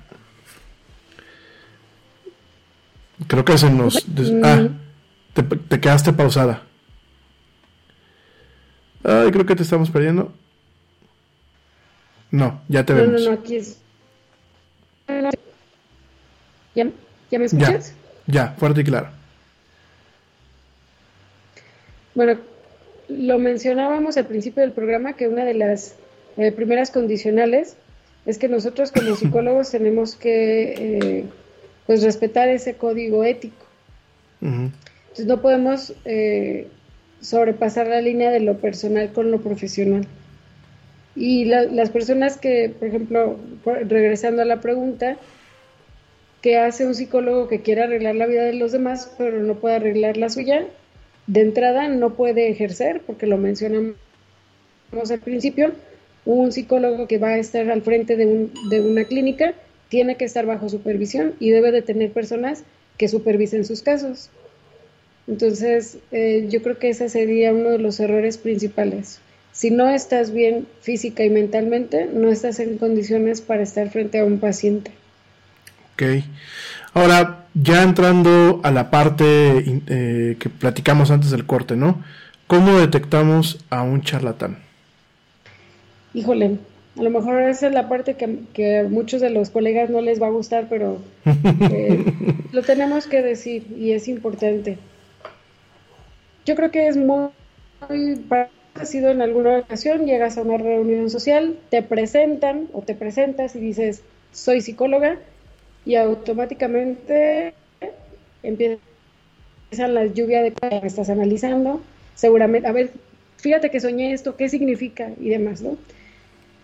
Principalmente yo creo que de las, de las situaciones que podemos tomar en cuenta es que un psicólogo no va a exponer su trabajo en una reunión social. Esa sería la primera parte. Si, si tú te das cuenta que es un psicólogo que se dedica a estar diciendo, mira, es que la persona tiene los brazos cruzados, está defendiendo de algo que seguramente la otra persona le está diciendo, o su interlocutor no lo está escuchando, etcétera. Eh, ese tipo de, psicólogos que son fanfarrones, de entrada yo, y, de verdad me atrevo a decirlo, no son buenos psicólogos. Esa sería una de las primeras cosas. La otra es que hace alarde de todo lo que conoce. Puede estar en una reunión social y puede estar hablando de terapias, autores, libros que leyó, y, y trata de hacer que la gente se sienta menos porque él es el que sabe todo. Entonces, este tipo de personas eh, tampoco son buenas. No, esto no te deja pensar que lo que tú manejas en confianza dentro del consultorio no lo va a comentar fuera del consultorio. Y bueno, pues la otra de las cosas es que, como lo decíamos en algún momento, eh, hay psicólogos que utilizan muchísimas terapias alternativas. Yo no estoy en contra de esto. Digo, es muy válido que el psicólogo te recomiende que practiques yoga, que practiques meditación, que hagas ejercicio. Pero cuando el psicólogo o el terapeuta centra su trabajo en que las flores de Bach son lo que te van a ayudar, o que ahorita te vamos a leer el tarot, o que vamos a hacer un poco de psicomagia, o que le vamos a preguntar a los ángeles cuál es el este, lo que se viene o el destino que tienes para ti, pues ahí sí también estamos hablando de personas que no están enfocadas en, el, en la persona, están enfocadas en el negocio, porque esto es lo que les está dejando dinero. Ok. Eh, antes de seguir con el tema, por aquí tenemos a alguien en Facebook que nos pone Alejandro Castro, saludos. Dice, hola maestra, buenas noches. Me gustaría saber si hay algún tipo de ejercicios que podría hacer para intentar disminuir mi inseguridad, ya que al exponer o el simple hecho de hablar con alguien siento demasiado miedo. Hola Alejandro, ¿cómo estás? Eh, pues mira, este tipo de ejercicios prácticamente los tienes que hacer, eh, ahora sí que los tienes que hacer de manera individual y, para ti. Puedes practicar frente al, espejo, puedes escribir eh, cosas que quieres decir y que a lo mejor no te atreves a decirlas. Entonces es bueno escribir y después leerlas y después practicarlas. Eso te va a ayudar a tener muchísima más seguridad. Además eres, un, eres una buena persona, yo, yo te conozco y te recuerdo perfectamente, así que, eh, pues como lo decíamos en un principio, no hay una guía, no hay un manual, simplemente pues son acciones que podemos eh, tomar o hacer para que nosotros nos podamos eh, manejar de una manera diferente. Tú también podrías practicar con personas, hacer algún discurso, pedirles que te escuchen, también que te den algún tipo de retroalimentación sobre tu lenguaje corporal, sobre el tono de tu voz. Me imagino por dónde va el tema porque en la universidad tienen que hacer la presentación de sus proyectos y entonces tienes que defender algo que tú estás proponiendo. Así que por eso el tema de la seguridad es súper importante. Convencerte de que lo que estás diciendo es lo correcto, analizarlo, investigarlo y, y pues adelante, te va a ir muy bien, yo sé que sí. Eh, de verdad que sí, Alejandro, digo, te lo dice alguien que en su momento fue introvertido, aunque no lo parezca. Eh, una buena parte de mi vida fui exageradamente introvertido, de hecho me daba, me daba miedo hasta la sombra. Y hay formas, no, no te desesperes, es un proceso en el que tú eh, vas a ir poquito a poco descubriendo y, agarrando seguridad de ti mismo. Ya lo dijo aquí este eh, Lau, todas las, todo lo que tú puedes hacer. Yo lo único que te puedo compartir, no me preguntas mi opinión, pero lo único que te puedo compartir, a mí me ayudó el teatro. Si te gusta el tema de la actuación, eso te puede ayudar. A mí el teatro me quitó lo, lo, lo chiviado. Entonces, este, pues es el único consejo. ¿Qué otros? Los cursos de oratoria. Los cursos de oratoria. Los cursos de oratoria también son muy buenos. ¿Qué otro, eh, ¿qué otro punto, regresando al tema? Y digo, ya, ya casi nos vamos, de hecho nos quedan, nos quedan minutitos, nos quedan realmente tres minutos, ya como para también ir cerrando. ¿Qué otro punto podríamos entender como, como un psicólogo charlatán o como alguien charlatán? ¿Y qué conclusiones o con qué nos dejas al auditorio y a un servidor? Porque yo la verdad estoy así con la boca abierta. Eh, ¿Qué nos dejas para, para, para realmente acercarnos con confianza a un profesional de la salud mental? Mm, yo les voy a contar mi experiencia la primera vez que yo fui a terapia.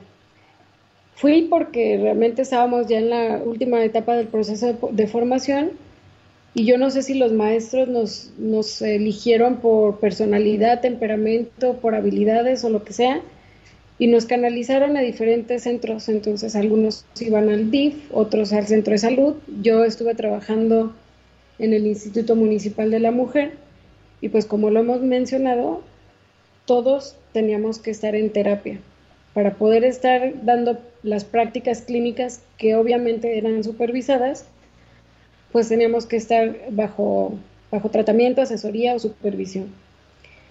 Entonces, eh, pues cada quien tenía por, eh, la libertad de elegir con quién tenía que ir a trabajar. Yo estaba hace algunos minutos, ¿no? Lo primero que yo hice cuando, cuando me decidí con qué terapeuta iba a ir, pues obviamente hice mi cita, ya me conocía porque fue mi profesora y acudí a mi cita. Entonces, eh, de los todos los errores, los, todos los errores que no lo que no tenemos que hacer, ella los cometió. Primero la atención era en su casa, él, eh, tenía el, área de consulta en el segundo piso, así que yo llegué a mi consulta, toqué, ella tenía un paciente, así que lo desatendió, bajó a recibirme me, me dijo, ¿eres Laura? Siéntate por favor, ahorita te atiendo. Regresa a su consulta y desafortunadamente yo podía estar escuchando todo lo que estaba manejando con la persona con la que estaba trabajando en ese momento. Aunado a que estábamos, a que yo estaba sentada en la sala, podía ver el comedor y los trastes, tenía sus mascotas que estaban encima de mí, y bueno, termina el, trabajo, despide al paciente y subo yo con mi, a hacer mi proceso, y pues el primer, de las primeras cosas que me dice es, eh, en libertad de hablar aquí de lo que tú quieras, nadie te va a escuchar. Por supuesto que no le creí, porque yo, yo había escuchado lo que le dijo el paciente anterior. Y me dijo, yo no te voy a juzgar, aquí el único que te puede juzgar es el que está aquí arriba, es Dios. Y no, aquí no es un tema de, si eres creyente o no, y no se va a criticar si un psicólogo es católico, es eh, la religión que profesa. Creo que aquí el, problema es que un psicólogo no puede imponerte tus, sus valores y sus creencias. Entonces, de entrada no sabe eh, cómo vienes, en qué situación vienes, y ya te está encomendando a Dios, o te está diciendo, yo no te voy a juzgar, te va a juzgar Dios. No sé la, la intención cuál era, si ponerme en alerta o decirme, pórtate bien, porque te van a juzgar allá arriba. Entonces, bueno, esa sería una de las cosas, ¿no? Un, este, un charlatán siempre va a intentar anteponerte sus valores y sus, sus, creencias. Siempre, y eso cómo te hace sentir Se nos está cortando. A ver. Ya regresaste, creo. ¿Regresé? Sí, ya. Perdón. ¿Ya regresé? Ya. Perdón, hablaba de un tema que se llama espejeo. El espejeo es que cuando tú estés ah, explicando alguna situación, el terapeuta, en lugar de escucharte, anteponga sus creencias. ¿Eso te hace sentir enojado? ¿Te sientes decepcionado por eso? No te está permitiendo que tú explores la sensación o el sentimiento que surge. Él ya te está condicionando alguna situación. Otra de las cosas es que él hablará muchísimo de él, va a dejar a un lado tu problema y va a poner de ejemplo todas sus experiencias. Esa sería otra acción de, de un psicólogo charlatán. Otra es, como para todas las profesiones, que no es puntual o que te cancele la cita el mismo día o que te esté recorriendo las, las sesiones, que no exista una falta de empatía, que si tú llegas con un problema diga, ¿en serio por eso te vas a sentir así? Cuando a lo mejor para ti es el problema más grande del mundo y para él significa nada. Entonces el psicólogo, el terapeuta tiene que respetar el sentimiento o la situación en la que estás, que tú estás llevando a consulta, eh, que no sea sensible a tus creencias o a tu historia de vida. Y pues bueno, faltas de respeto como que revise constantemente el teléfono, que te esté contando los minutos, así como el Yeti me está diciendo que ya me quedan menos de tres minutos para ir. pero, es que hay psicólogos que, casi te ponen el, las sesiones, vamos a pensar, son de entre 45 y 50 minutos, pero ya te están diciendo, te quedan 10 minutos, ¿eh? así como que date prisa. Y esa es una falta de respeto enorme. Entonces, ese tipo de conductas hay que tomarlas muy en cuenta y por favor acérquense, pregunten de verdad, busquen a personas especializadas, no porque les cobre más barato o porque les cobren más caro. Yo creo que eh, invertimos en muchas otras cosas y poco invertimos en nuestra salud mental. Entonces, si la gente va y se gasta mil pesos en un fin de semana porque fue el buen fin y compró un montón de cosas, pues también puedes invertir en, en tu salud mental. Por aquí hay una última pregunta antes de irnos. Y me hacen la pregunta, bueno, te la hacen a ti, nos hacen la pregunta en cuanto a que si existe algún directorio o algún documento o algún organismo en donde consultar quiénes son psicólogos buenos y con quién acercarse. Eh, pues eso sería como en el, en, los, en el colegio de psicólogos, pero como, tal directorio, de como lo dijimos al principio, creo que la, la recomendación o pedir información de la, sobre todo las personas que, que, están en tu comunidad. Yo he conocido personas que, que incluso viajan a otras ciudades para recibir atención. A lo mejor no, no, se sienten cómodos con las personas que están en su localidad porque a lo mejor pues por el tema de que me conocen o cualquier otra situación y van y buscan especialistas fuera. Aparte, también es eso, a lo mejor en tu localidad no, no, no existe el especialista que necesitas. Ok. Uf, pues la verdad esto es un tema que da para mm, un programa inclusive mucho más largo. Yo te pediría, además de que nos acompañas como productora siempre y echándonos aquí porras, sí te pediría que más adelante nos volvieses a acompañar para, seguir platicando este tema, para seguir desmenuzándolo, para seguir analizándolo. Eh, creo que hay dudas que se quedan un poco en el tintero porque pues la gente está escuchando, pero no se anima a preguntar, le da, le da pena, ¿no? Creo que en ese sentido, como lo hemos estado manejando, siéntanse en confianza. Aquellos que me digan, por favor no digas ni quién soy, pues directamente se, se, dice cómo se ha manejado. Obviamente aquí todo guardamos secreto profesional y no pasa nada. Yo creo que la salud mental es lo mismo que la salud física, al igual que te duele un día, como por ejemplo ahorita que a mí me duelen las piernas por estar haciendo ejercicio, ¿no? Y que te duele a lo mejor que te das un centazo o que te duele la cabeza y eso y lo dices, oye, es que me duele la cabeza. Pues lo mismo, no creo que debe de haber un estigma en torno a la gente que le duela algo en, el torno de la psique, ¿no? Creo que eh, sobre todo en esos tiempos, inclusive pues ahora con el tema del, del, COVID, en diferentes programas hemos platicado, ¿no? Que creo que uno de los grandes retos es no solamente la salud física, sino la salud mental, ¿no? Y viene un trabajo de reparar. En, en este sentido, eh, yo concurro contigo y aparte, eh, pues me parece que las redes sociales también han dado pauta a esto. Es, de verdad es increíble.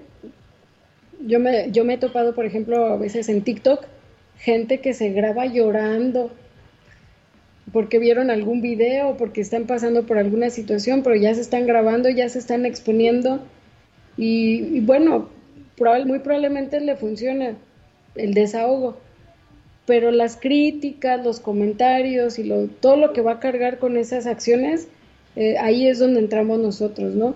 Y, como invitación especial para, para los colegas, me parece ahí que sí, eh, pues debemos tener también más respeto por la profesión, debemos de capacitarnos, debemos de estar eh, siempre en sintonía y en coordinación con otros profesionales de la salud.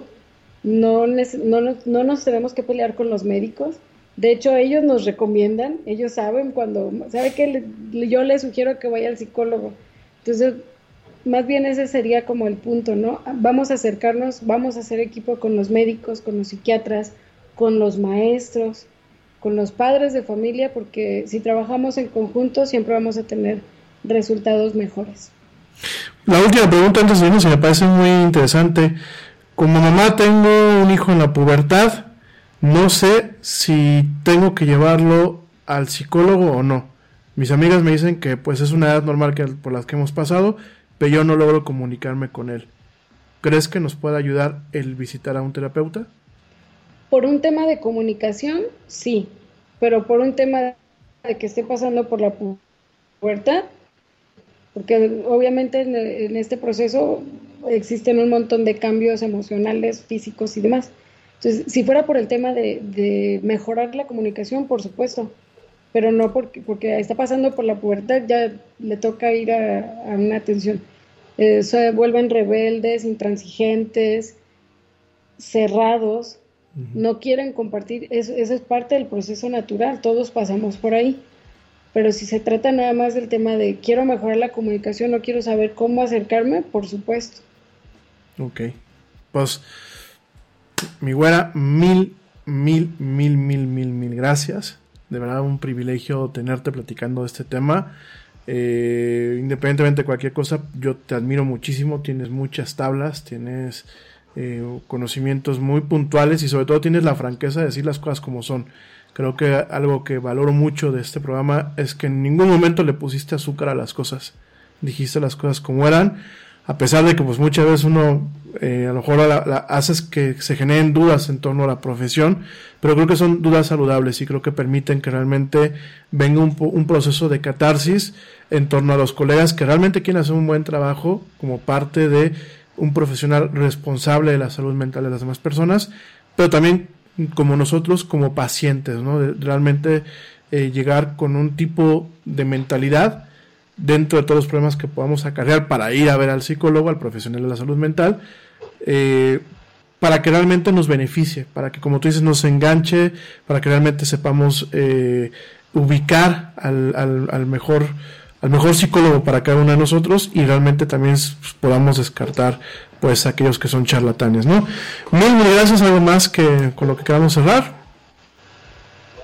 Eh, pues, nada más, si, si en algún momento piensan llevar a sus hijos a un trabajo terapéutico o psicológico, infórmense por favor con quién los llevan, porque créanme, yo por eso, como tú lo dijiste, yo no, le, yo no me voy a romantizar este tema. Ya no sabes con quién te encierras en un consultorio. Entonces hay que tener cuidado, hay que informar bien y, y también se respeta la intimidad de, de, los niños o de los adolescentes en terapia, pero también el padre de familia tiene todo el derecho de preguntar los procesos, no de involucrarse de qué, qué, qué le dijo, pero sí tienen que estar al pendiente y presentes en el proceso por ahí.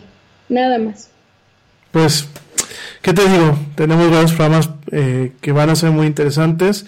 Por favor, todo el mundo eh, entendamos, y con esto yo me gustaría ya despedirme, eh, la salud mental no es un estigma cuando uno carece de ella, al igual de que cuando uno pues tiene sobrepeso, o cuando uno se le cae el pelo, o cuando uno se siente mal, o cuando uno se enferma por comer tacos en la calle, al igual que uno tiene patologías físicas, pues existen las patologías mentales y no son un estigma. Creo que entre antes rompamos con, con este tipo de eh, nociones eh, totalmente equivocadas, más rápido vamos a poder pues realmente mantener una, una buena salud mental, un buen estado mental y sobre todo saberle sacar eh, de la forma, lo digo de un buen, en un buen sentido de la palabra, sacarle el mejor provecho a las herramientas, al cuidado, a las terapias, a las técnicas y al gran talento que muchos profesionales de la salud mental tienen actualmente.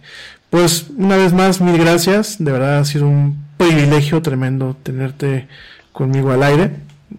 Un privilegio grandísimo. Eh, gracias a toda la gente que nos escuchó. Eh, no solamente a la gente que nos escucha pues aquí en México, sino a la gente que nos escucha en la India. De verdad, sigo muy impresionado. Por favor, si pueden darse una repórtense, Sí, por favor, repórtense. Dense una vueltecita a nuestras redes sociales, aunque no esté el programa en vivo.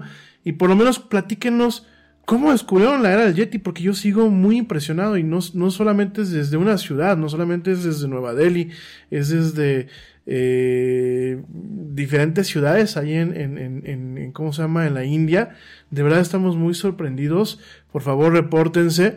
Eh, sigue siendo pues ahorita un poquito mayor audiencia por parte de la India que de mismo México y Estados Unidos, que es nuestra audiencia convencional. Entonces levanten su manita, platíquenos qué hacen allá. En buen plan es un tema, pues también para saber qué clase de contenidos les pueden gustar a ustedes al momento de que lo estemos nosotros haciendo la planificación.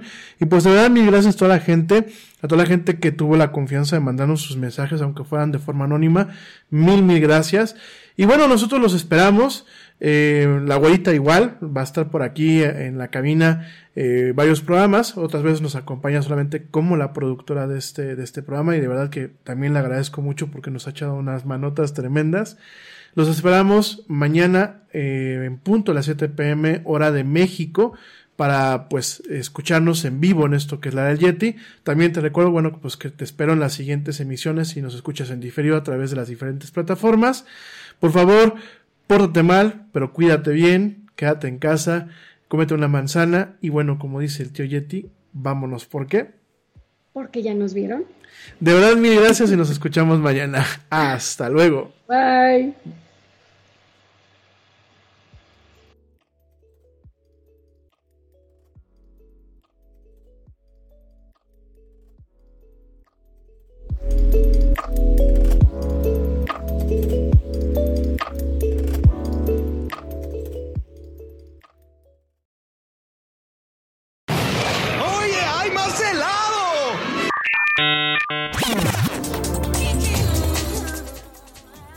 Que la actualidad no te deje helado.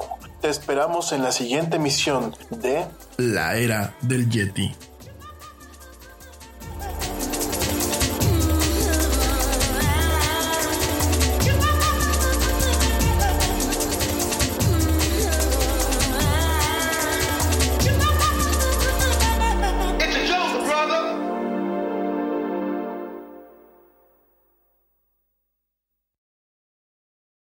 Nada es más importante que la salud de tu familia y hoy todos buscamos un sistema inmunológico fuerte y una mejor nutrición. Es por eso que los huevos Egglands Best te brindan más a ti y a tu familia. En comparación con los huevos ordinarios, Egglands Best te ofrece 6 veces más vitamina D y 10 veces más vitamina E, además de muchos otros nutrientes importantes, junto con ese sabor delicioso y fresco de la granja que a ti y a tu familia les encanta. Todos queremos lo mejor para nuestras familias. Entonces, ¿por qué no los mejores huevos? Solo Egglands Best. Mejor sabor, mejor nutrición, mejores huevos. Te preocupas por la salud de tu familia y hoy un sistema inmunológico fuerte y una mejor nutrición son más importantes que nunca. Es por eso que los huevos Egglands Best te brindan más a ti y a tu familia. En comparación con los huevos ordinarios, Egglands Best te ofrece 6 veces más vitamina D y 10 veces más vitamina E, además de muchos otros nutrientes importantes, junto con ese delicioso sabor fresco de granja que a ti y tu familia les encanta. No son tiempos ordinarios, entonces, ¿por qué darle a tu familia huevos ordinarios? Solo Egglands Best. Mejor sabor, mejor nutrición, mejores huevos.